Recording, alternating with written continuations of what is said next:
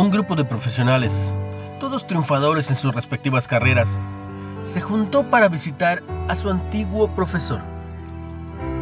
Pronto la charla devino en quejas acerca del interminable estrés que les producía el trabajo y la vida en general.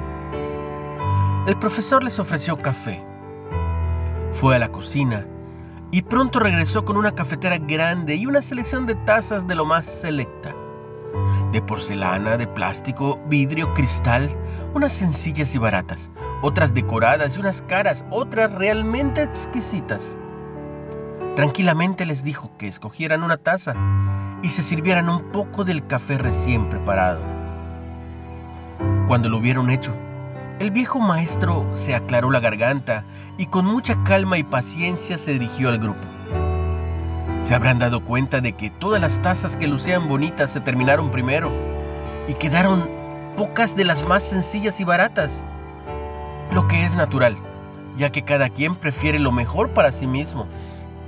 Esa es realmente la causa de muchos de sus problemas relativos al estrés. Continuó. Les aseguro que la taza no le añadió calidad al café.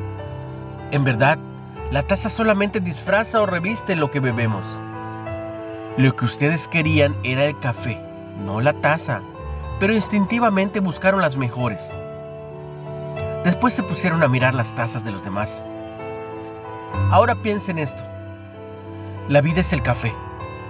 Los trabajos, el dinero, la posición social, etc. son meras tazas que le dan forma y soporte a la vida y el tipo de taza que tengamos no define ni cambia realmente la calidad de vida que llevemos. A menudo por concentrarnos solo en la taza, dejamos de disfrutar el café. Disfruta tu café. La gente más feliz no es la que tiene lo mejor de todo, sino lo que hace lo mejor con lo que tiene. Así pues, recuerden esto.